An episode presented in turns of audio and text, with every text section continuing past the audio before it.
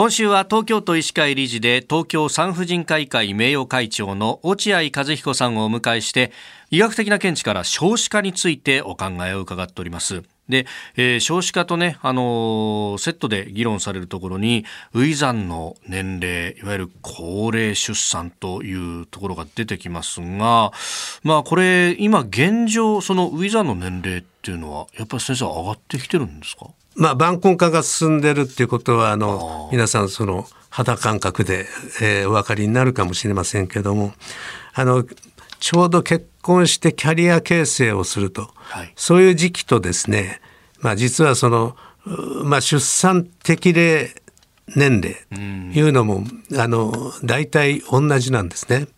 うん、そうしますはい、そうしますと当然のことながらその晩婚化、うん、いわゆるあの結婚するのを少し遅くしようかあるいは結婚されててもお子さんを産むのはあの、えー、もうちょっと経ってからにしようかということも一つの原因だと思いますけども、あの高齢出産高齢初産ですね、になっていると言えます。これ第一子をじゃ産む年齢っていうのがもう平均がどんどん上がってそうですね。現在だと大体三十二三歳になってます。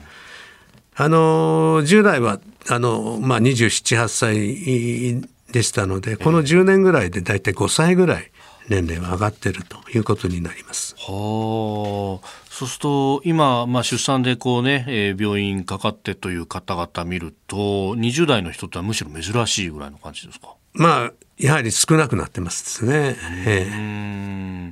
で、まあ、その先で、そのね、俗に高齢出産という単語が使われたりしますが、これは、あの、何歳以上とかそういう定義はあるんですか？はい。一応、あの、学会の定義では、あの、35歳以上の初産ですね、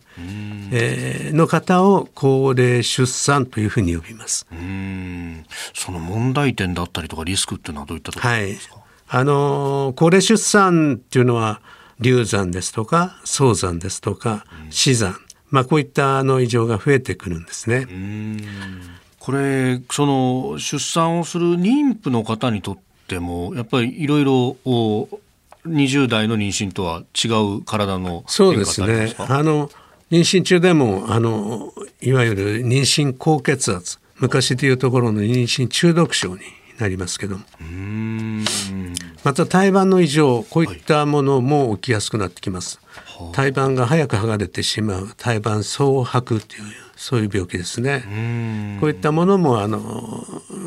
年齢とともにあの割合は高くなってくる。ということが分かっています。やっぱりそう考えると母体への負担という意味でもやっぱりいろいろ出てくるわけなんですね。そうですね。まあ出産の場合にもそれだけ難産になりやすいわけですね。はい。高齢ですとどうしてもその産道ですね、はい、赤ちゃんの通り道、ええ、これが非常にあの硬くなってあの十分にその道が開いてこない。ということであの分娩に時間がかかるわけです。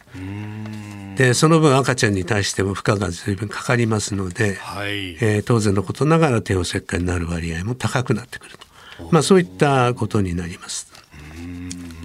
これまあ高齢出産を迎える妊婦さんですとかご家族の皆さんにはどういったことを注意喚起されてますか、えー、あのもちろんそのあの妊娠する前になかなかその、えー、周知するっていうのは難しいところもあるんですけども、まあ、いろいろなあの妊娠適齢期という表現であの、はい、いろんな自治体やなんかでもあの啓発活動を行っているところもございます。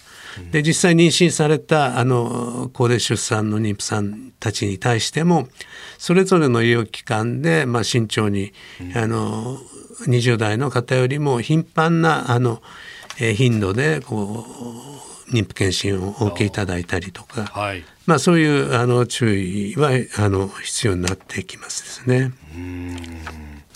えー、今週は東京都医師会理事で東京産婦人科医会名誉会長の落合和彦さんにお話を伺っております。先生明日もよろしくお願いします、はい、よろしくお願いします